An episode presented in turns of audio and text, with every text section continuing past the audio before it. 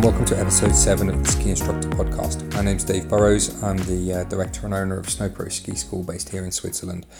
Um, I wanted to start um, before I, uh, we get going with uh, this week's um, this week's podcast, and I wanted to thank everybody for all the positive comments and the emails and the uh, uh, the comments that I've received through uh, Podbean and, and iTunes um, for this podcast. It's really, really, uh, it's great to know that there's so many people out there listening. I'm not going to list everybody who's written into me, but um, but you know who you are, and thank you for getting in touch. I also saw a. Uh, I now have a, a, thread dedicated to myself on snowheads, which was uh, which was super interesting to see the feedback that those guys have got. And what it made me realize is that I don't didn't actually give at any point an explanation of why I'm doing this or what I'm doing it for. Um, so I thought I'd just explain that before we get going today. Um, uh, about uh, a couple of years ago, I finished off uh, my brevet uh, fédéral in Switzerland. So um, I my journey was uh, I started all my formation uh, within within the British Association of Snow Sports Instructors, but very soon I realised that their framework and their pathway is set up and geared towards France, and, and my ambition was never really to work in France that much and actually my whole life is based in Switzerland. So I, I flipped over into the Swiss snow sports system and uh, and eventually managed to gain my uh, brevet fédéral uh, with them. And what happened, I think, and I think this happens to a lot of people who kind of complete their various national systems, is that I popped out of the end of that, and and then for a little while I was sort of a bit in the wilderness because you get used to sort of taking exams and and uh, and you know doing this sort of continuous learning process um, but in fact, uh, yeah, then, then sort of dropped into this void. So I was looking around for things to do, be it training courses or, or other interesting stuff um, to learn. And uh, I couldn't really find anything that's, that, that was interesting to me. And, uh, and so this podcast is actually part of that, which I essentially just started out um, doing myself. So what I'm doing is I'm looking around for interesting ski, ski instructors, ski school directors, people that I'd like to speak to actively seeking them out and, and, and speaking to them. And at the same time, I thought, well, wouldn't it be good, you know, instead of just having these conversations, why don't I share that with the wider community so that, that everybody can hear what these these these guys and girls have got to say? Um, so that's how the podcast came about. Um, and uh, and you know, for me, there's no material goal or gain, or, or I'm not looking this, you know, for fame or for sponsorship or anything like that. I'm literally doing it as a as a personal journey and just just something that's interesting to me and and uh, and I'm just putting it out there and, and if people are interested in it they're interested in it. And uh, and as I stand as I sit here now we've had over over 4000 downloads over the uh, over the six six episodes and um, and there's plenty more. I've got a big list of, of, of interesting people to uh, to interview um, in terms of the length of the podcast, um, I don't really care. It's an open form, open form, com- open format conversation, so it goes where it goes. Um, a lot of these end up being about one hour thirty, um, and you know there are other podcasts out there that I've heard that are similar. Well, not similar, but skiing based content. But you know they try to keep it all within the hour. But but that really doesn't matter to me. The conversation takes as long as the conversation takes to to get through the points um, that, that I kind of wanted to talk to uh, to those people about. So um, on we go then. So episode seven, um, I interviewed Tom Gellie. Um, Tom Gellie is based in Sydney, Australia, um, and Tom Gellie is also the owner of a business called Functional Body. Um, now, Tom has skied for Australia. Uh, he's been in the demo team for Telemark and skiing. Um, and he also has you know plenty of content out there on social media. You would have seen him seen him ski, uh, no doubt, and um, he's a you know he's an amazing skier. That's for sure. Um, this interview was done um, done on Skype. Um, and uh, the usual kind of setup where I'm trying to record it off of Skype. So, so the sound quality in some places is not amazing, but uh, but hopefully that's enough to uh, that you can all hear. Um, in this first half, we uh, we talked at length about um, his journey, um, his skiing in, in, in you know his journey to where he is now, um, skiing in Australia and New Zealand, and his work at Functional Body, and uh, we also touch on equipment. So, uh, without further ado, we'll uh, we'll get going, and um, and I'll see you at the midpoint midpoint break. Thank you.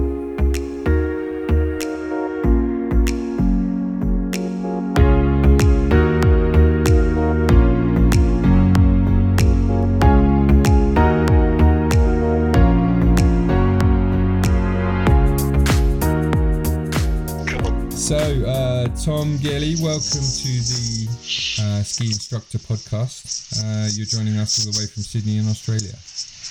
That's right. Yeah. Thanks for thanks for inviting me. Oh, mate, it's great. I've, I've been really, really following um, following your stuff that you've been doing um, with your your business, uh, fun- Functional Bodies. Is that right? That's right. Um, and I think it's hugely interesting. The thing that really sparked me to get in touch with you, and I've been meaning to for a while, and, and obviously you run your own podcast, uh, Global Skiing, which has got some amazing interviews on it.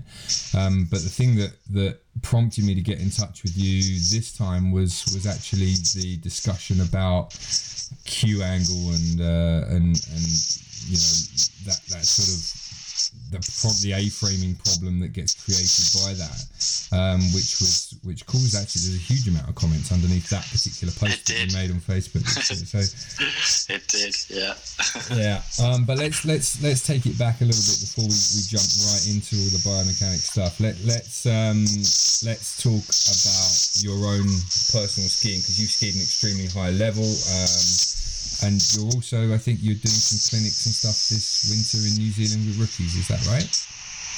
That's right. Yes. Yeah. So I've got.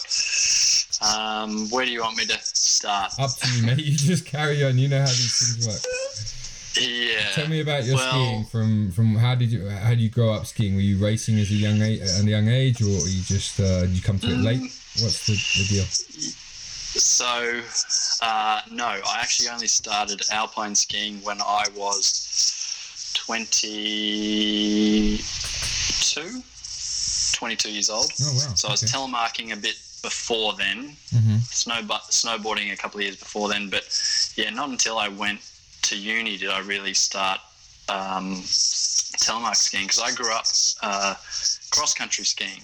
Oh, wow. um, my family, my dad in particular, is very much into the outdoors, and um, so a lot of every year we'd go to the snow in Australia, and we'd spend a couple of weeks, yeah, sort of in in Jindabyne, which is a town there, and we'd go up for the day to different places, mm-hmm. and um, so go, and it was backcountry cross country skiing, so used to wear really dorky outfits, like uh, if you can imagine, like me as a nine-year-old walking around in long johns and a raincoat and a balaclava.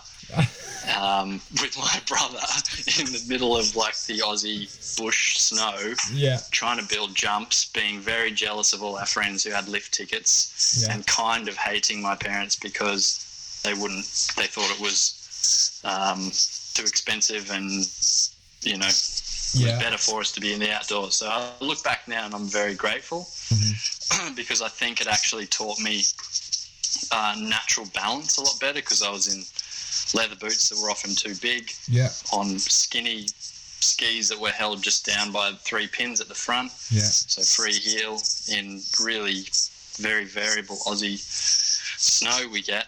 Yeah. Um, trying to do jumps because my brother and I were right into that sort of stuff. Yeah. Um, but my dad would be like, "No, we're going to go climb this mountain and go touring out here and eat our scroggin." And yeah. Um, so yeah, so that's how I grew up. And when I could afford a lift ticket, yeah, I went and I snowboarded because it was a much cooler thing to do, and really sort of fell in love with it and finished school and went and became a lifty at Perisher oh, wow. for one season. Yeah. And um, then went to university in a place called Albury Wodonga to study environmental science and outdoor recreation. Mm. And um, and and there that's really close to to resorts Falls Creek and Mount Hotham. And so me and my housemate at the time would go up, and I that's that's when I got back into telemark skiing because I saw a video, and um, cross country or the backcountry telemark skiing wasn't dorky anymore. People were throwing like double backflips and yeah. like cork sevens and stuff. I was like, oh, cool. Like I, I used to be good at that. Mm. It's not so awkward anymore. I'll, I'll do it again. So I bought some black diamond skis and G3 boots and got into telly and yeah. did my instructor's level really early on and uh, then ended up kind of going up through through the levels and becoming an APSI Australian uh, telemark trainer. Oh wow!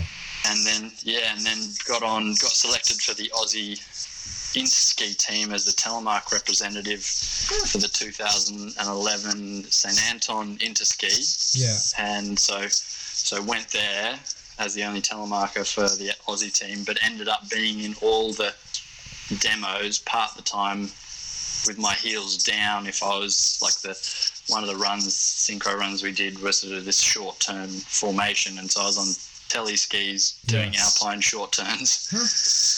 Um, yeah, but that that was a huge turning point actually because I thought what I wanted to be was this was you know a world class telemark technical instructor skier, do everything. Um, so I was you know able to throw backflips, front flips, Lincoln loops, Yeah. like 360s, go in the park and ski bumps and and and race, and so you know felt felt pretty good. But and, and going to Interski, I thought I would see all these people that were like that would inspire me and be way better. But it was actually, um, and no offense to anyone there, but it was actually a bit disappointing. But Yeah. but but really good because I saw these alpine skiers and they were the ones that um, really inspired me, like JF Beaulieu and Sebastian Michel and Russ Wood and Yeah. and the Swiss team and um, the Japanese team, the Korean team, like all these amazing skiers. And I was like, that's that's what I'm going to do because there's a lot more knowledge in that world on on technique and and I and, and I was still kind of thinking if I do that, then I can always bring it back into telly and help telemark get get Yeah. better. So I was still sort of thinking telly was a thing that I wanted to really do, but um, then my goal became to get on the Alpine team hmm and um, and it just so happened I then switched to uh, Thredbo Ski Resort because I was at a really small resort called Charlotte Pass. All right. And, um, Thredbo was Paul Lorenz and Riley McGlashan, so they were also on the demo team, St Anton team with me, Yeah. and so I'd become really good friends. And so we would go skiing all the time, morning sessions, afternoon sessions, days off. we the three of us were always skiing around, and I would pick their brains and um, just you know we'd, we'd chatting all the time, and it's, was, it was huge. Like I, can't thank those guys enough Mm. for the influence and knowledge I've gained from from skiing with them and, and some other people that really supported me at, at Thredbo, like Matt Smith, the training manager. Yeah. Um, so anyway, that got me to the level where I was selected for the Aussie demo team that went to Argentina Mhm. in Ushuaia.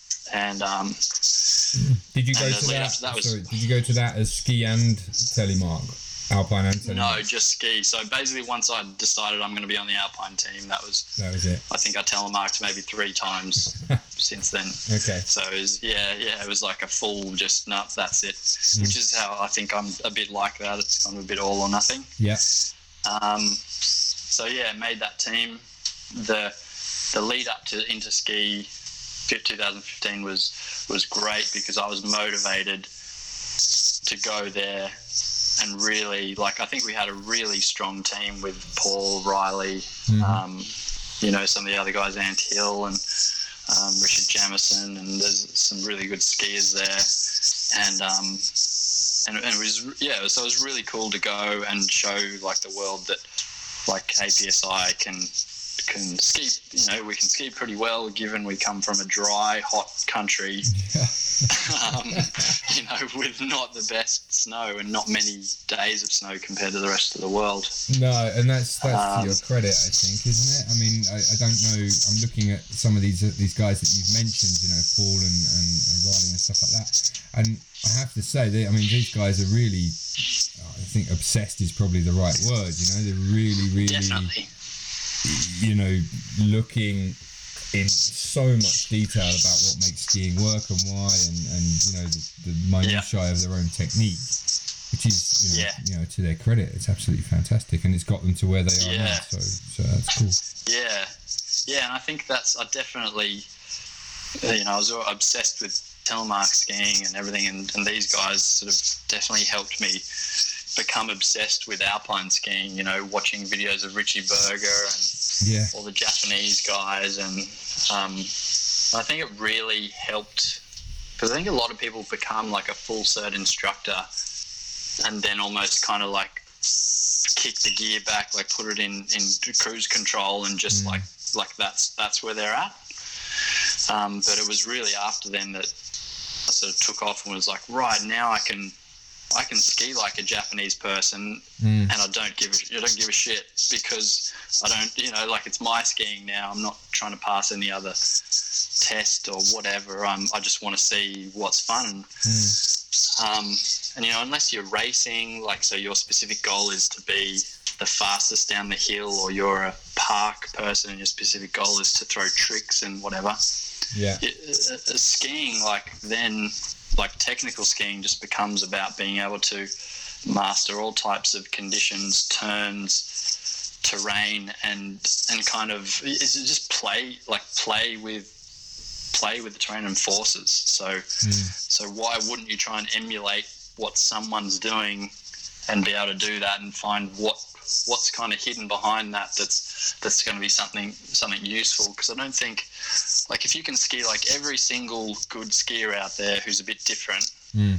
you are definitely going to be the most versatile skier out there whereas if you just think you are you've got it because you know I don't know some you, you're a, you whoever country you represent you think their system is the best way and Well, this yeah. is why, and, and everyone else doesn't know what they're doing because they do it differently. I think that's very close-minded, and you're gonna you're always gonna miss out because because often I've found where the biggest breakthroughs you have are in things you think that are wrong, or that you might sort of have a strong disagreement with, and so you never ever explore it or Yeah. or see what's what's there. I mean, have you had that experience? Yeah, I mean, I'm, uh, kind of. You get kind of closed in your thinking, but i mean, for me, um, my journey was slightly different. So I had I had a lot of my my early formation was done within the British system, and they have a certain way of doing things, and it produces a certain look.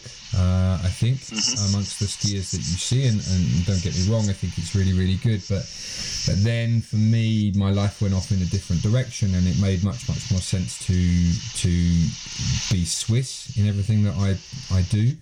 Um, I live here, you know, my wife's Swiss, my kids Swiss. I live here, you know, I'm not planning to go back to the UK at any point. So, so I decided that my route was was to go within the Swiss snow sports system, and and I learned a huge amount about skiing just transitioning from one to the other. So, oh, okay, well, there's a completely different way. You know, these guys are skiing much more fluidly. You know, they're much Yes, freer in yeah. their body than the the, the kind of the, the way that the British would have you believe that that, that it that it is good to ski. Yes. and um, and for me that really really opened my eyes up. But but in addition i think what's got to come from within you and it sounds like it's the same with with you and a few of your your, your crowd is that you've got to have that general interest in skiing so Yes. you know like you, you've got it your facebook feed or whatever has got to be full of you know mine is just full of skiing there's nothing you know and the odd the odd bit bit and pieces that comes from the other side. And i'm looking at this stuff going oh wow that's that's different you know that's different over there that's different over there. Like i don't particularly agree you, you know I, I have a bit of a personal hang up about you know the sort of japanese korean style of skiing. Because I don't, you know Yep. for me it just doesn't work aesthetically. But that's not to say it's wrong you know it's Yep. just it's just different and you know i can look at that style of skiing and see it and look at it and go oh yeah well okay well i see what they're doing i understand why they're doing it um, but it's just not for me and that's cool Yeah. you know it's Yep. there's, there's more than one way to skin a cat and if that works in their particular terrain and environments then that's that's all cool um, Yeah. but you have to look at these things to understand it and to tell you what when you go out on the hill and you you, you know clients love to know all of this sort of stuff. One one thing that i do quite often is when we're talking about pole planting when you're introducing pole planting you can you can show clients or students or whatever like all of the different pole planting styles from about 10 or 12 different nations. And say these guys do it like this the italians do it like this swiss do it like this you know if you're japanese you're holding your hands here you know it's it, and that kind of stuff is is useful right it's useful to know Yeah.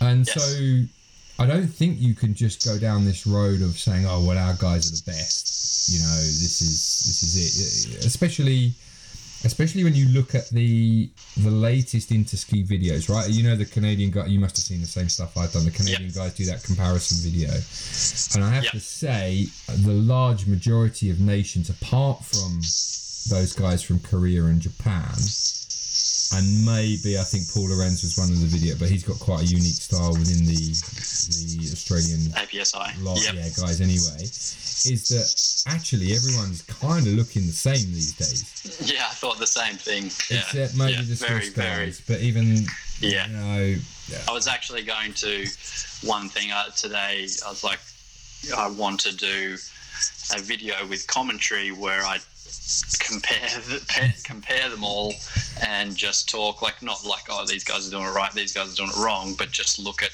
look at some things that are measurable, like what the ski's doing. yeah. But there's And not then- that much then- difference between the big Uh, there, I, I would differ though. I would differ. I think I think there is a bit of difference in because they're all on pretty much the same radius and length ski. So yeah, so if they're all they're all kind of looking similar, but if you watch like if that it was completely groomed nicely, you would see not the same arcs down the hill. Like for instance, the guy Jacob Skove from um, Denmark mm, like he he he holds on to the turn for a lot longer than say Luke Naron um, and and um, and Takao Maruyama. Like Mm. both Luke and Takao are, are kind of come are not trying to continue arcing the ski that much after the fall line. They get a bit of deflection and then start to to take it away. Whereas mm, a lot of the other guys are still ha- hanging on for longer, even though they look sort of like in similar positions. mm. Um, there's yeah, there's definitely a difference in in how that ski is kind of working against the snow.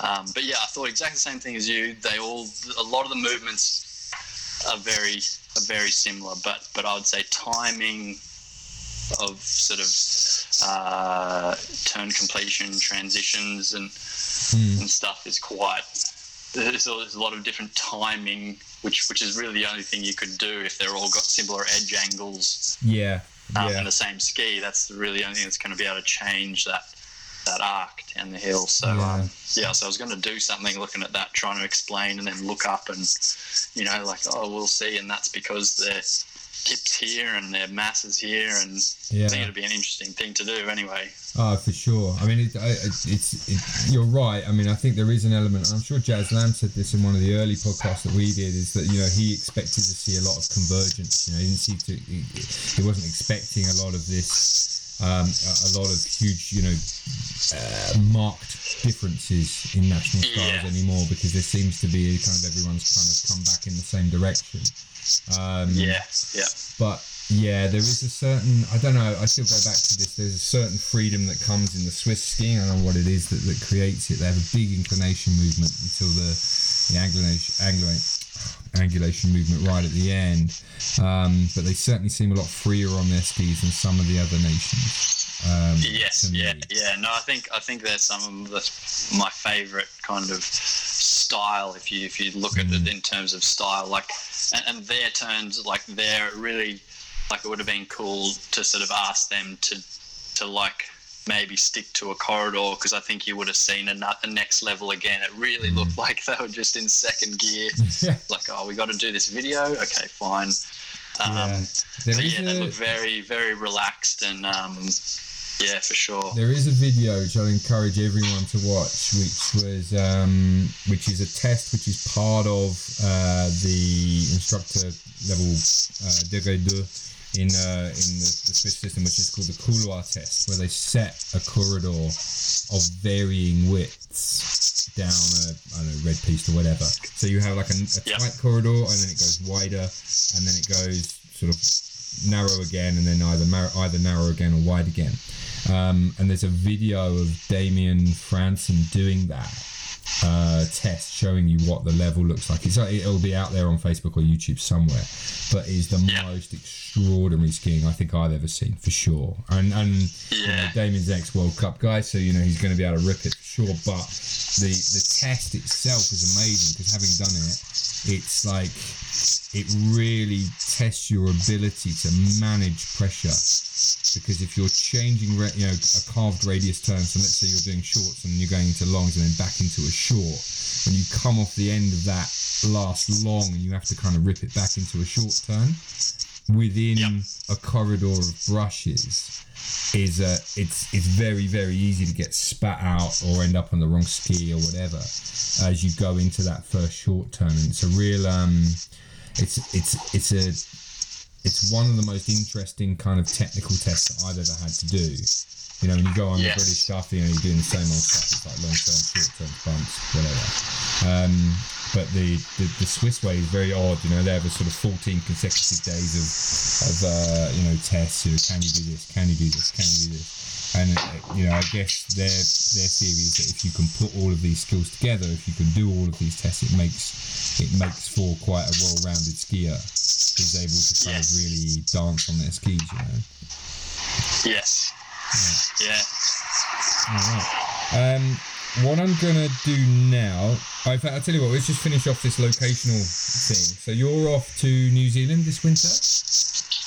Yes. So I'm headed actually going to go to Thredbo for a couple of weekends just with my wife Okay. skiing um, for fun. Wow. And then we've got uh, 10 days there um, as a family, sort of July, August. And I'm going to be doing a bit of training and a, and a sort of a couple, one or two presentations for the ski school Yeah. um, at Thredbo. Okay. Um, and then then two weeks uh, in Treble Cone with the Rookie Academy at the sort of end of August. yeah.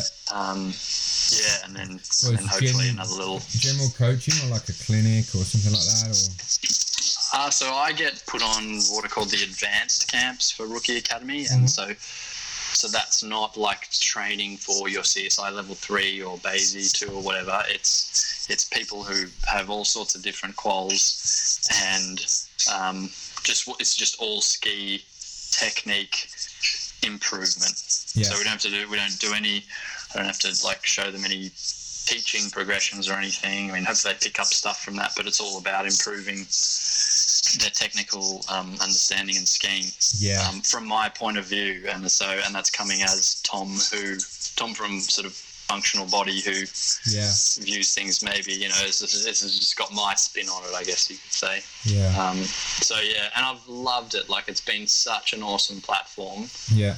because I'm not constrained within this is the course content I have to present. Yes. This is kind of my view on it, and if you like it, great. If you don't like it, that's fine too. Yeah. Um, it's just you know see what you see what you think about it, and Yeah. um, and it's been awesome because with the rookie academy, we all do a lot of um, we do training together every Wednesday and most weekends Mm. and um, and it's cool because we've got people from all the different countries there, Yeah. and so it's a real melting pot of of different ideas and um, of people who are obviously doing it a long time. So it's Yeah. awesome, and, and there's like heated debates at time in the locker room, you know, about boot setup and or about like whatever it is, and and then other times it's like, oh yeah, it's awesome, you know, you're on the same page, and Yeah. it's just such a cool It's almost like a mini interski Yeah. by the sounds of things. Yeah, yeah. Except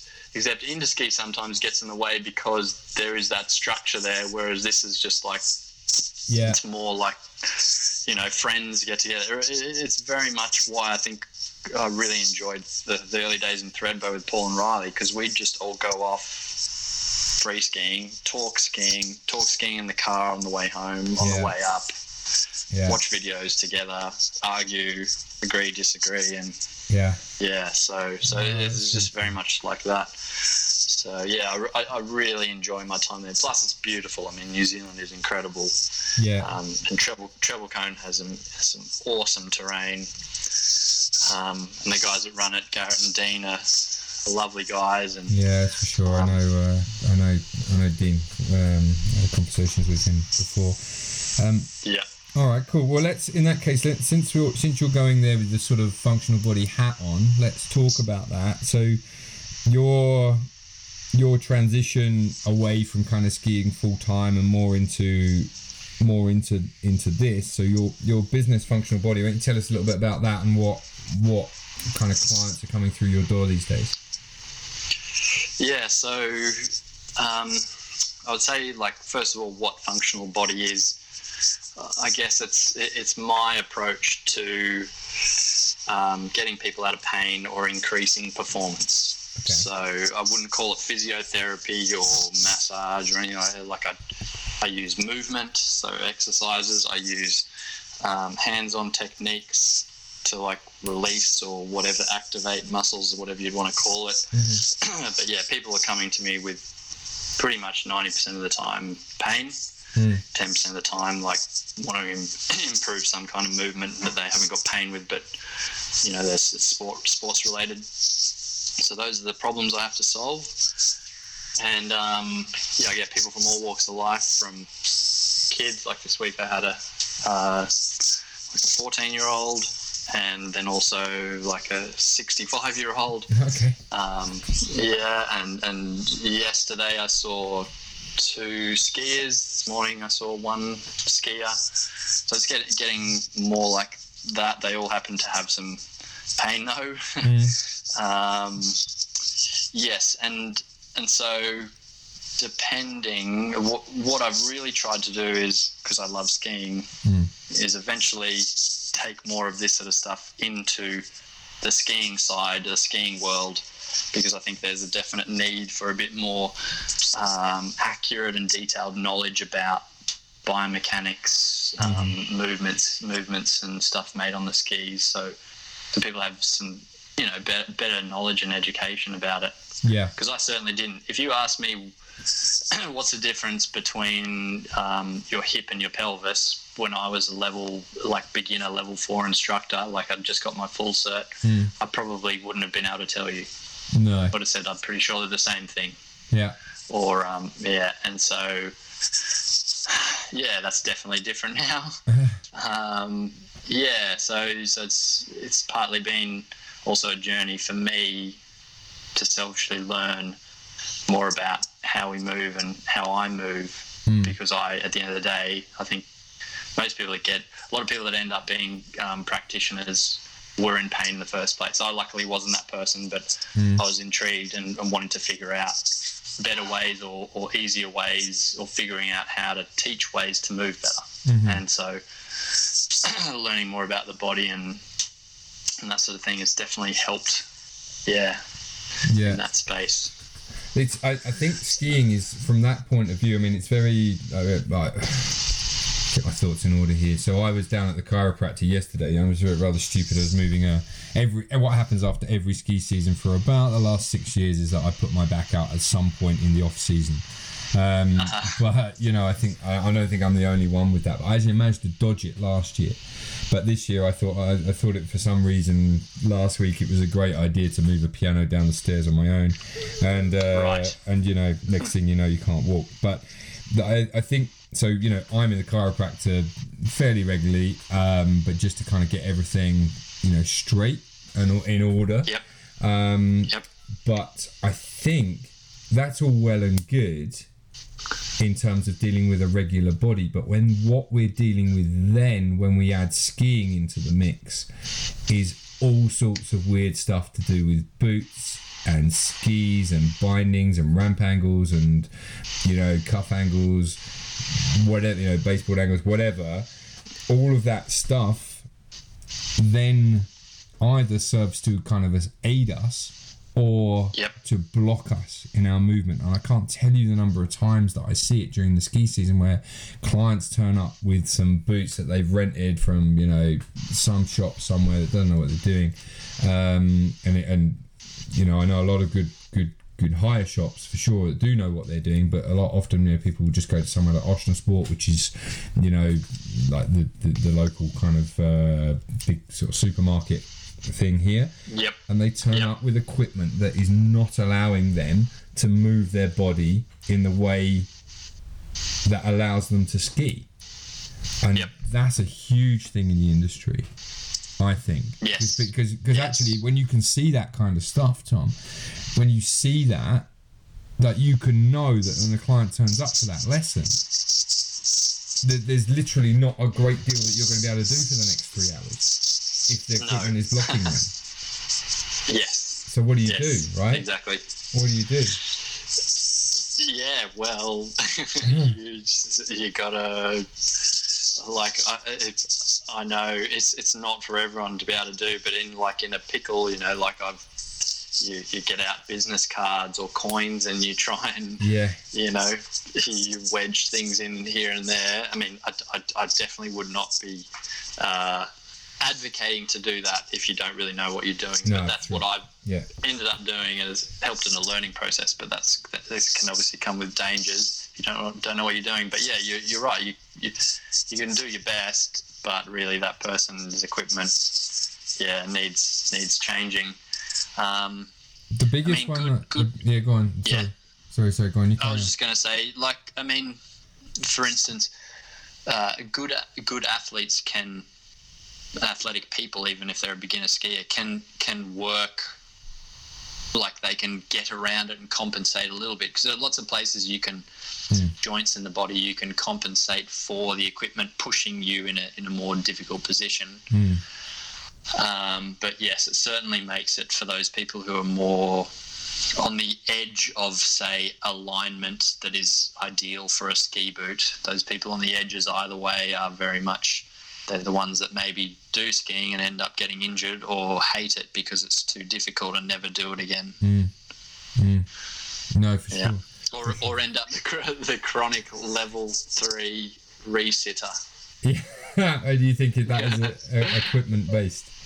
It often is, I Uh, think. I, I think, I think, uh, yeah, yeah. Well, you think those people often are given feedback to say you need to do this, you need to do this for years, and those people are trying to do that, Mm. and they get good coaching from people, and maybe they fluke a couple of turns because it's really nice forgiving snow, and so then this boot alignment issue or whatever is not getting in the way as much because of the snow's forgiving and, and they're like yes i got it and the trainer's like yes you got it and then the exam day it's rock hard and yeah. and you know critical edge angle is not right and then they're skidding and rotating and whatever and oh you did it again you did it right the other day but oh you didn't get it Yeah. today Yeah. you know Yeah. so yeah no i mean i think those people that are caught caught in a rut i think you gotta you got to ask yourself like you need to start thinking more laterally Yeah. because Could it be my Yeah. setup?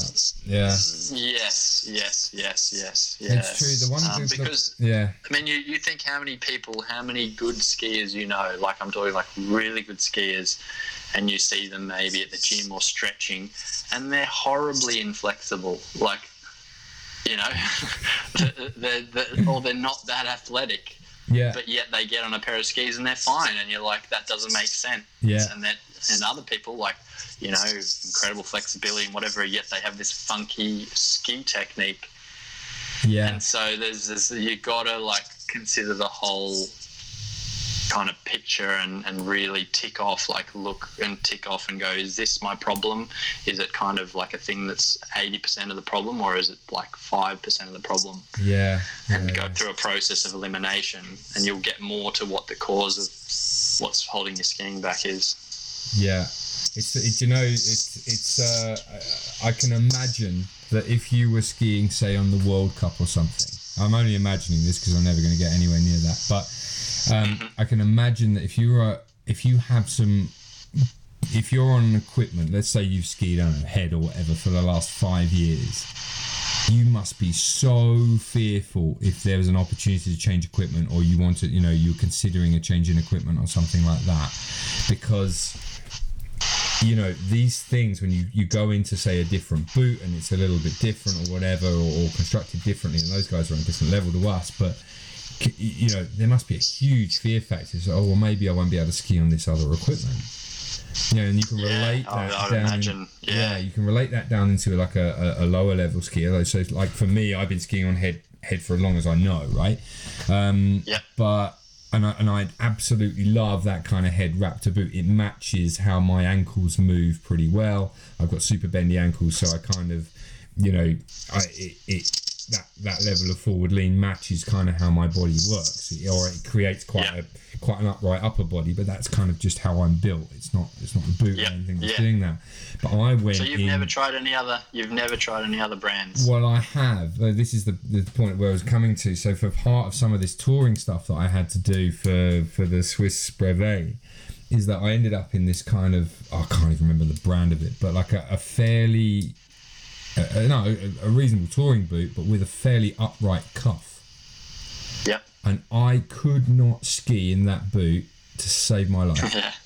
It's, Yeah. it's unbelievable because I wasn't able to do my ankle wasn't able to do the movement that it normally does, Yeah. and so you're sort of Yeah. constantly caught on your heels. And I see that so often with like beginner skiers who come. Uh, or beginner or kind of average, uh, you know, early intermediate uh, skiers who come and they've got these kind of rental boots that are kind of well stiff. You know, the plastic's all hard from, you know, being on the shelf for four years or five years or whatever, and you know they they just cannot get their body to move in the way that it's designed to move. Yeah, but I, I think even like given your listeners are probably all more ski instructors, and, and all ski instructors are going to be a bit selfish and want to know more about for them. Hmm. Um, I think yeah, just even talking about like people listening and wondering about their boot setup. Hmm. You know, I think like because I've skied in Head, Lang, Dalbello, Scarpa, um, and more recently Fischer Yeah, and so I've tried a sort of a wide variety of brands, and um, and even within the brands, like I remember one year I was like, oh, I really want to get when I was with Dalbello, I really want to try the uh, the three piece boot. I can't even. Oh, I don't know why it's Oh, escaping me now. the like the Krypton, the yeah, Krypton Pro, Yeah. Krypton Pro cool looking boot. because I was like, yeah, yeah. I was like, oh, sweet. I, I want to try that because it's going to flex differently. But I didn't realize that the cuff alignment was completely different to the Scorpion. yeah, Um, and yeah, and I went for a run at Thredbo, and my knees were like totally knock-kneed. I couldn't Yeah. ski, and the snow was great. It was really good snow, and I was like, I just wasted a whole entire like first run of the day, excited for my boots yeah, and I couldn't couldn't ski. So the same brand yeah, that I normally ski, but different boot, and it was was terrible. And then more recently, these Fischer boots, um, which have been the best boots for me because of my bowed lower legs. yeah, The Fischer boots, you would call them bowed boots in a Yeah. way, like the cuff is very bowed. And like from the moment I skied them, I was like, I can't believe I've spent like 10, 11 years yeah, like not skiing in a boot like this. yeah. But um, yeah, I guess it you know it is what it is, and yeah, until I think you tr- go and try, you like there might even be a boot that's even better than the head for you, but you don't know until you go and. It's cool to be able to go and test test some stuff. It's a shame you can't just go and like can't test test, every boots, single- right? That's the No, hardest thing. no. I don't- like you And can test any actually you want, but you can't test boots. That's really Yeah, difficult. yeah, I know. And I can understand why, but it would be great if that was an option, especially at the at the high end, because you know, like if you're just uh, like you know not an instructor or whatever, and you're just skiing for two weeks a year, Yeah, and and you really enjoy it when the conditions are good, and so if it's you know if it's kind of icy, you go in for early lunch and and hang out with your family yeah, that boot setup is not as critical because Yeah. this, this when the snow gets tricky and, and hard and you're an instructor and you have to go out there because you have a lesson yeah, or you love it and you ski no matter what that's Yeah. when it i think gets even more important so yeah having yeah, it'd be cool if there was a high end boot Um, testing shop. Yeah. yes yeah exactly where you know I think we just come up Yeah, with, a, with a, a strong business idea which will net us I think a strong, a strong business Yeah. idea that would very soon go down the plug hole because everyone would rent your boots and and you'd make no money because then they go thanks and they'd go buy them online somewhere else. Yeah, well, Get their pro deal and yeah, I absolutely hear that. I hear no. The reason that I, I kind of love the head wrap because it works for me. I'm quite straight up and down in my my legs. Like there's not much bowing. Um, it's just kind of not how I'm built. But there is this kind of extreme ankle flex, and I'm sure that's actually a thing with a lot of skiers. I'm, I'm convinced of it. Is that I bet you a lot of skiers can get their or you know high level skiers can get their knees well in front of their toes. Um, I'm, I'm absolutely convinced of it. But the but yeah, but so for that that boot and it's kind of the way that it flexes really works for me. I tried um I tried that Dalbello. I think it was a DRS 130, and it was way too yeah. soft. Way, way, way too soft. It just wa- it's Yeah. not going to work for me ever. Um, Yes. yeah.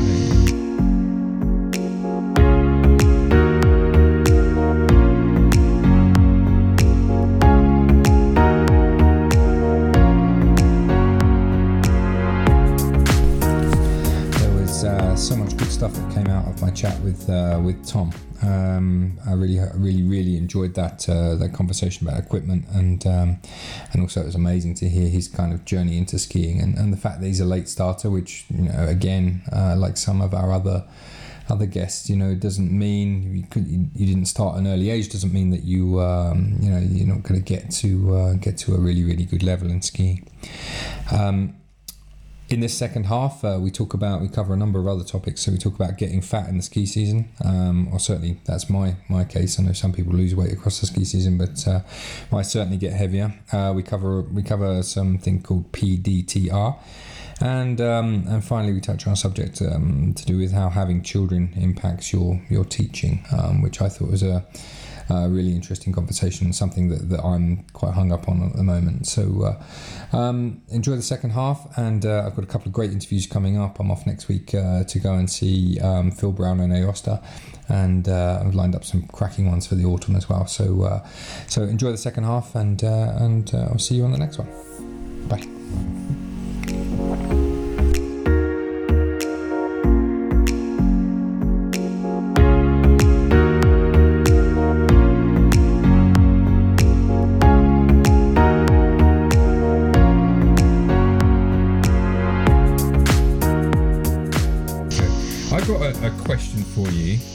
Which Yep. may or may not be kind of functional body related.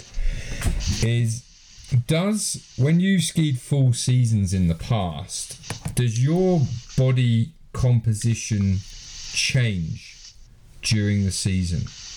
The reason I asked is a slightly loaded question, but I'm kind of off season now. I've been off season for for uh, a month or so, and it I've lost in that period. I'm now about nine kilos lighter than I was in the season, Yeah. and the major a lot of it just seems to be a kind of process of okay, you're not eating crappy food anymore, like you know, you're not eating rosti or whatever for lunch every day, but Yeah. But it seems like a lot of the the muscle mass that was situated in kind of my thighs and, and kind of around my core has also kind of gone away. Is that something that you see with skiers? Yes, definitely. And within myself, I know my jeans fit tighter around the legs, like end of ski season Yeah. versus beginning. Yeah, for sure. So yeah, and the and muscle muscle weighs a lot. So um, you will definitely see that fluctuate. Yeah. Definitely. Okay. 'Cause you're a lot you're well you're a lot slighter than me. I've kind of seen the videos and stuff, but you do but that does happen. Okay, so, Yes. so it, it's oh, you know the body does change then over the course of a season. Yes. Yes. Yeah. Definitely. Definitely. Yeah. Getting kind of heavy. You probably yeah hit a heavier point towards the end as your muscles kind of peak out. Yeah. um, and your endurance gets better, so you're able to do it for, for longer. Mm. Um, yes. All right. Oh, cool. Um, okay, so I want to go on to the this other topic, which I, I, I found really really interesting, and I only find it I find it interesting because a friend of I might well my best mate back in England um, and his girlfriend do this thing, but for for horses, this thing called P. Right, I'm, I'm not going to call it PTSD because that's the wrong word. P. PD, PDTR. PDTR. Tell me all about that and what why you ended up in their clinic and what you were doing because I this is this is super interesting for me. Well, it's uh, it's short for proprioceptive deep tendon reflex. Okay.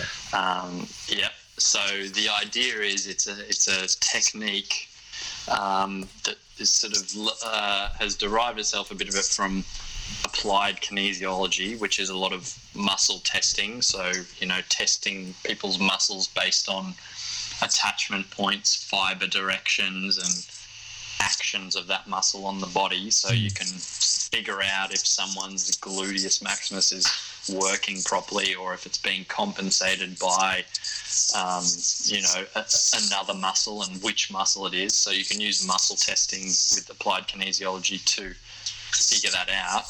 Um, but this an orthopedic surgeon named Jose, Dr. Jose Palomar from the United States, he um, he was doing so, so he was doing surgeries on people, say with back pain, and so they had a bulging disc, and the the suspicion was that the disc was pushing on the nerve root, and then that's why this person had pain. Yeah. And so going in and surgically cutting the disc away from the nerve and relieving that pressure should then theoretically put that person out of pain, Yeah. which sometimes it would.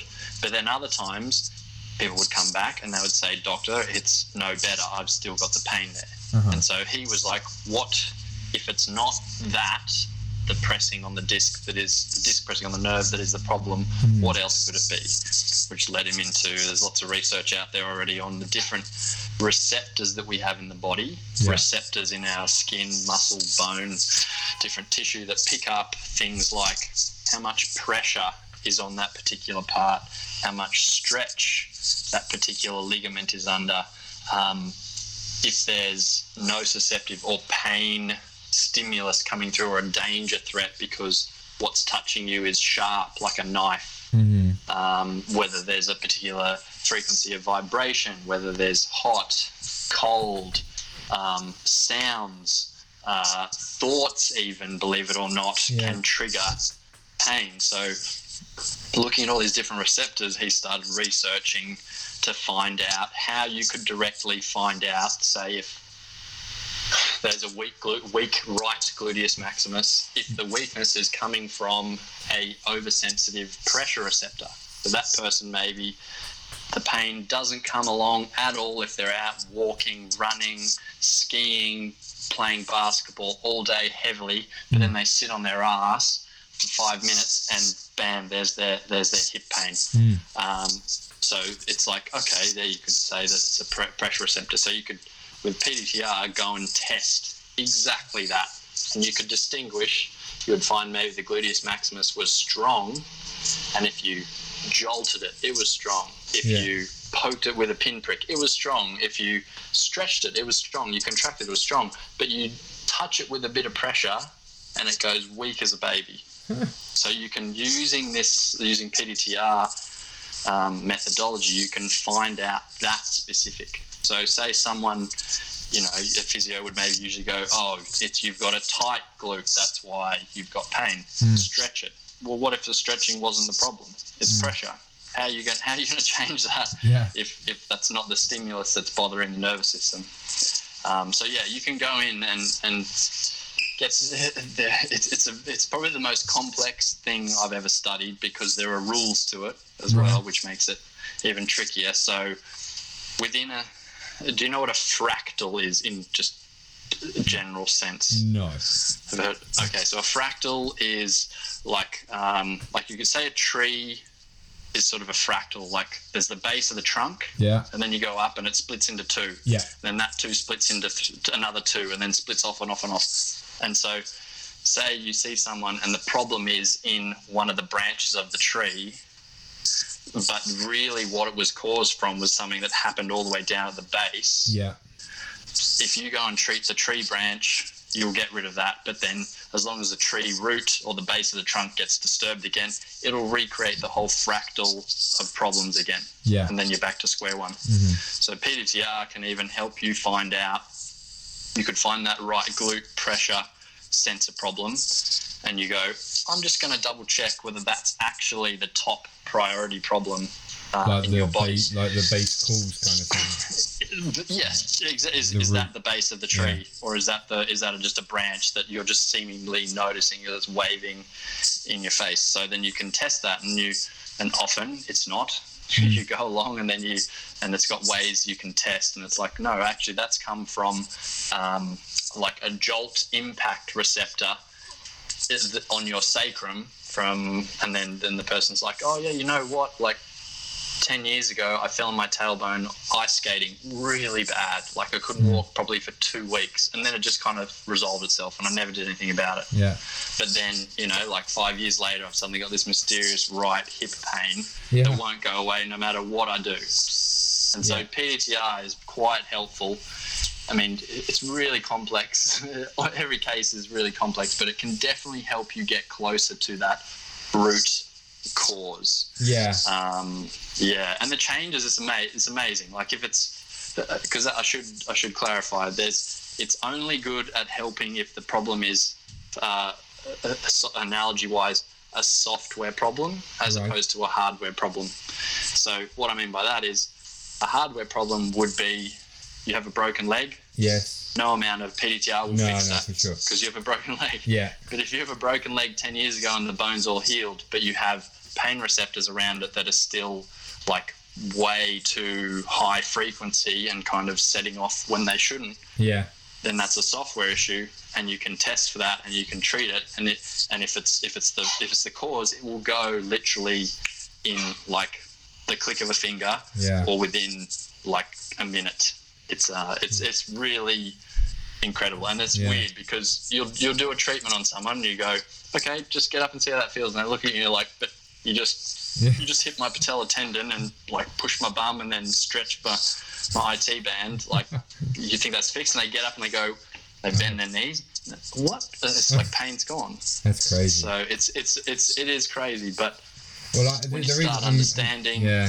It's quite a leading. yeah when you start understanding neurology and and and sensations and the, where and why you get given these pain signals or or receptor kind of signals it, it actually makes total sense Yeah, it's it's interesting because I think also the body is extremely good at doing. I think I'm sure you mentioned it earlier about doing workarounds, right? So if Yeah. you've got you know like I have, I've got this kind of pain in my lower back, and kind of then what happens is the body kind of works out ways to move, and to not set off those receptors. to not set off those yeah. receptors, and then it carries those forward. Yeah. So by the time I, I arrive at the next ski season, I'll have certain movements that I, I cannot go to, or my body, sorry, it's not that I cannot go to. Let's say I recover and this problem goes away, but my body will not allow me to go through certain spaces because it's still remembering. The, the, Yes. it's still That there was remembering that old that. stuff. And it's like, oh no, you cannot go through that zone. Like, that's where Yeah, it hurts. yeah, So exactly. it, you kind of make adapting movements. Yeah, and so there's that's there's there's your fractal. So you will have now after this piano incident Yeah. developed some strategies off of that base problem that help you get around it, and then you've got this tree of tree of the piano problem, and you might feel some then symptoms in a few months' time related to the tree branches. Yeah. These strategies. And you might treat them, but, almost forget because you think the back is is okay again. But you Yeah. just want to always really tick off. Yeah, go go through a thorough process of checking everything. Yeah, yeah, I see. I, Um, I think yeah, I, I might yeah. have to might have to go down this route. It's, I think it's super interesting. Um, all right, look, yeah, I, yeah. I know you're pressed for time. Um, in this last kind of couple of minutes that I've got, I, I do want to sort of jump one more subject, um, if that's all right with you. Um, so Go for it. you've you, you've recently become a new father, fairly recently, like eighteen months ago or something like that. Congratulations. Yes, Um, thank you. That kind of stuff will change your life. And Yes, uh, yeah, definitely. yeah, how, I mean, how has it changed your life, and has it changed your life in relation to your own skiing? Uh, that's a good question. Has it changed in relation to my own skiing? Yes, it's it hasn't allowed me to do as much as I'd like lately. Well, yeah, I hear that. I Um, hear that. yeah, yeah, yeah. But I know it's all a trade-off because it's definitely Archie has been the most wonderful thing, and um, and I can see down the line all these great ski days with him Um, hopefully, anyway. Yeah. But yeah, time spent with him, doing things, showing him things that I love. yes. Um, but yes, I think I think it's uh, uh, th- there's been a couple of things in work life. I think I have a lot more empathy for parents. Yeah. Um, I mean, I've Okay. I've had the most kind of like problems with my body since Archie's been here because of lack of sleep, uh, Yeah. because of awkward, like constantly being asked to pick him up Mhm. out of a cot, which is awkward at like midnight, and then again at one a.m. and then Yeah. again at three a.m. Yeah. And you'd and you know you'd forget all the good habits of movement, and then you go, "Why is my back sore?" Yeah. So it's definitely taught me some empathy and understanding of other parents, and um, and yeah, be, and being yeah more mindful of what they've gone through, Yeah. um, but also that you need to be really careful and and look after your own body um, because of that. So yeah, and then and then of course I think someone else said to me the other day, like I think being a parent is the most selfless thing you can ever do. So Mm. which I mean, you know, to not be you get invited to go over to Europe or Canada or America um, to run some, you know, I get asked to invite do some ski clinics and camps and stuff, and sorry, I can't, I can't go because Yeah. because of my family, and and I value staying with my family more, but of course that's kind of hard to to um, see those opportunities be passed up. yeah, when you've got professional Um, ambitions, it's difficult, isn't it? Yeah, it is. yeah. It is. I, I, I am I'm kind of developing a, a sort of theory in my mind. I don't know whether it goes anywhere or not, but it's kind of it's something that I've noticed for sure. So I, I work with kind of kids all year round. So I'm a uh, football coach in the summer and uh, ski coach Yep. in the winter. And um, what I've noticed is that the level of empathy that I've had with children post kids is much, much, much higher. Be that on the mountain Yeah. or be it whatever. I'm much, much more forgiving of if they make errors or mistakes or whatever, and I'm much, Yeah. much more um, concerned for their well-being, which I didn't have before. And I don't think you can ever really know that if you don't have children. And I'm not. This is No, not, this is not to put that out there and say you guys have no kids, you don't know anything. No. That's not true. because we that was that was us before kids. yeah, that's right. Um, it's Yeah, that there's yeah, just yeah. another level of care that Yes, yeah. that, that kind of jumps in the way. I wouldn't say jumps in the way, but it's it's it's in between you and the teaching. So let's say you've got a group of kids, or you've got a kid or something in there you're teaching. Now, as opposed to before kids, I'm definitely, definitely much, much more my my fir- number one priority as opposed to kind of trying to get my point across and teaching is definitely something much more empathetic to do with their care and their well-being which wasn't yes, there before yeah, definitely. because I didn't know it Yes.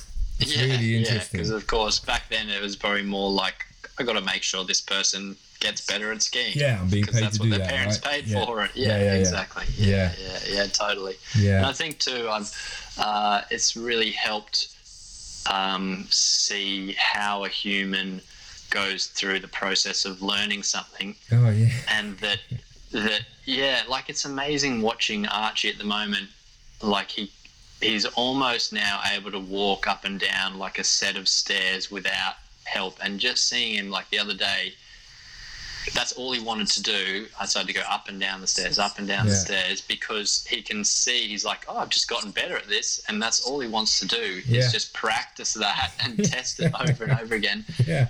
And it just it's just like it's such a good reminder of oh right like once you've got that like in skiing yeah. you just go and practice that one thing over and over and over again and then you get a bit bored yeah. and then just leave it yeah then like you don't on. have to you know yeah move on do something else fun and then come back to it and be obsessed with it again yeah and then leave it um yeah and then he doesn't there's so much you know, like there's so much observant he's, he's being observant Hmm. um, and then testing for himself, you know, whether, you know, how to do it. Not totally relying on me, a bit of help from mum and dad. But yeah. yeah so it's been really interesting watching a human develop and learn and grow and, and um, practice something, leave it, and then you come back next week and they've and they've nailed it because they've just been constantly practicing Yeah, it yeah, yeah. um, in the background. It's it's been really cool. I wonder. I, yeah, and the so other that's thing, been good. Yeah, the other thing that you touched on, which I just then earlier, which I, I thought was interesting, is is this kind of concept of how it looks like when you drop your kid off with somebody now, like the, what it what it, understanding what it is to be a parent. And I think back to kind of my pre-kid days and kind of, you know, every now and then I'd turn up to a, a lesson or something a bit hungover, and I'm like, oh. And now I think back to those days. I think, oh, I wonder what those parents must have thought, and they're handing their kids over to me. And I don't drink anymore. I've, done, I've not done for like three and a half years, so that kind of all that has gone. But like, I, I wonder, you know, it, it's. I have regret for that certainly because now kind of I'm I'm really conscious about who I'm handing my kid over to, and if, if there's a day in the future, you know, I'm handing my kid over to like a ski instructor for whatever reasons, for turning up, you know, in, in a in a compromised state, that's going to be a real issue for me. It's really uh, Yeah. it's really yes. yeah. strange. This kind of complete shift in perspective. Yes, yeah, definitely. And I think it, there's a lot of kudos to like just kids in that.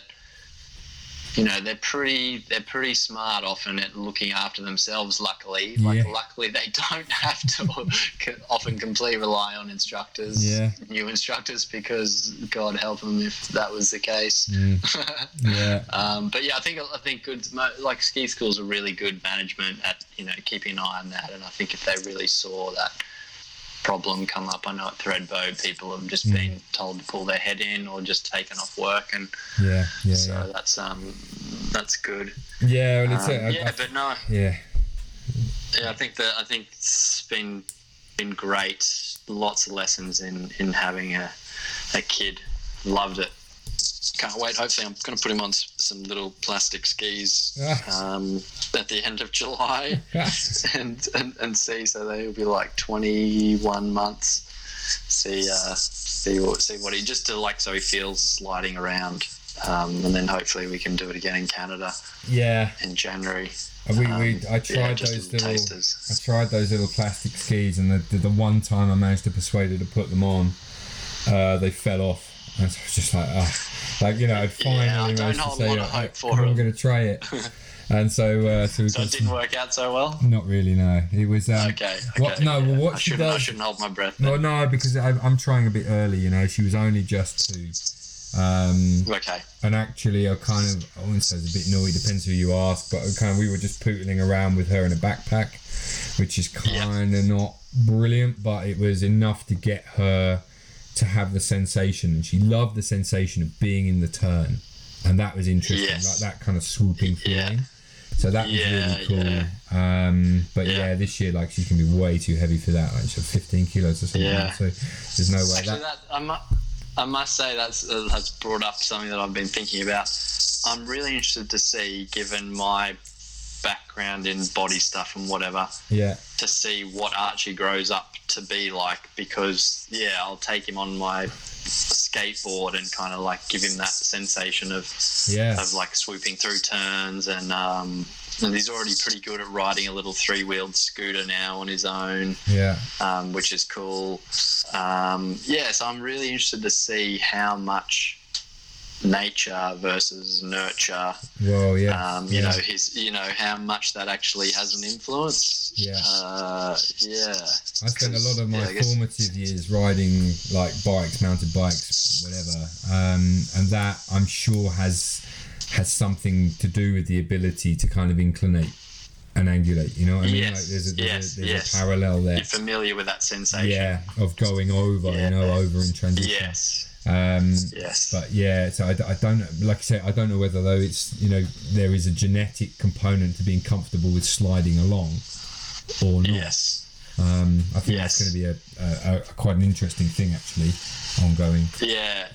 Yeah. I'm really, really keen to see what what comes of that in the future. Yeah, Um, yeah. yeah. The other one I Cool. think is going to be a, a a struggle in our family is like you know she's stubborn as hell, so, so she's only going to learn on her own terms. So I'm just like, Yeah. well, you want to learn, you want to learn. I might end up having to get one of my colleagues to do it or something because it's uh, it's not gonna Yes, yes. Yeah. Yeah. Well, Jenny's asked if she can be the one that teaches him first off, and I'm like, of course, because she's like, well, once he gets better, you know, of course he's not going to want to ski. No, I understand. She's like, she won't ski with, he won't ski with me after that. So can I teach him? I was like, of course you can. Yeah. So um, yeah, All right. Well, look, I know you're pressed for time, so thank you. Um, what I'll probably do, if you want to give yourself a little plug for your your your, your business, if you want, I give that opportunity to everyone. So, where can people find you if they need you? Yeah, great. Well, um, I put a lot of stuff on my Instagram account, which is just one word, Tom Gellie, G E L L I E. Um, and then my Facebook page, Functional Body. So there's a lot of good stuff on there. And, and if people go back through the history on videos and pictures, I mean, there's heaps of stuff in there, like on, you know, little tips and stuff for what you can do for your body. Um, Yeah. And then on my website, uh, www.functionalbody.com.au started putting together like a sort of a subscription and rental um, piece for, for it's more for ski instructors or high-end skiers on different topics like angulation um, rotational balance uh, refined edging pressure control and i'm just just adding um, when I get time, like the next one's going to be on kind of the topic of fore and aft balance, and mm. I really try and cover topics in there that are maybe ones you wouldn't find if you've even been through all the levels of your instructor certification, or maybe you know like clarification of some things that I know myself was a bit confused about early on Yeah. because it's not you know you might think like someone asks you what is angulation? and you spit out some sentence and then you know so do you really understand why you use it? And why is this person not doing it here but they're not falling over? And Mm. so really getting down to understanding how it's done why it's done. So i'm really like happy with those videos. They're, i think they're a really good resource for instructors. A- and then youtube. I've got a channel, a YouTube channel called uh, with the name T Gellie, and um, yeah, lots of free videos on there as well. Some skiing ones, some some body stuff. Um, yeah, and then the podcast, uh, Global Skiing, which you mentioned, and I I'm glad you really enjoy that. Yeah. Yeah, yeah, no, I'm, I've really enjoyed, as you probably why you've ended up doing this one Mm. and, and I think you've filled a good a good niche. And you know, I know a lot of people from Canada, North America, Australia, New Zealand, Mm. But you know, you know people in Europe and Yeah. um, have connections there, so you're kind of filling in what people want to hear from from those guys. Mm. Um, yeah, but but I highly recommend checking that out. I've got a couple couple of people I want to interview um, on uh, on that show coming up. Yeah. One guy is an en- engineer, biomechanics guy, and um, and another one has just escaped the top of my head. But yeah, there's a couple more good good Okay. good shows coming up, and then and then one on my YouTube channel s- with Stuart McGill, who's a professor of spinal mechanics, and I think that's a great Mm. one. Every ski instructor should look at Yeah. because he talks about the importance of spinal health and Mm. and brings it back into relation to skiing because he, he's not a skier himself, but he understands um, Yeah. the movements and, and, and what skiing would go through. And he's brought he's worked with Olympic skiing athletes and brought them back from injury to, to sort of medal success. So he's definitely he's a very very interesting, very knowledgeable guy, and it's an hour and a bit of really good stuff on your spine. So that would be a good one for people to check out too. Ah, brilliant. Okay, well, I'll, I'll, add links to all of this stuff so that people can get you and uh, and find you on the Oh, various. thank you. I don't know where you're finding time to upload so much stuff to social media. It's crazy. yeah, yeah, on the bus. yeah, that's the one. All right, Yeah, yeah. cool. Well, I'll, I'll leave you to the rest of your day. I'm assuming it's typical uh, sunny Friday afternoon It's in, in No, it's, Australia it's off to the horrible, beach. grey, rainy. No, No. it's horrible, rainy, great. Yeah, it is. It was really nice yesterday, but no, I mean winter's hit early in Australia. It's actually really good. I mean, there's there's heat, 80 centimeters of snow or something already, which is a lot for Brilliant. Australia this this time of year. That's great. Um, yeah, so I think it's going to be a good good winter. All right, mate. Well, enjoy it, um, and uh, thank you so much for uh, sharing your time with us uh, today. Thanks very much, Dave. All right, mate. No worries. Have a have a great weekend. Thanks.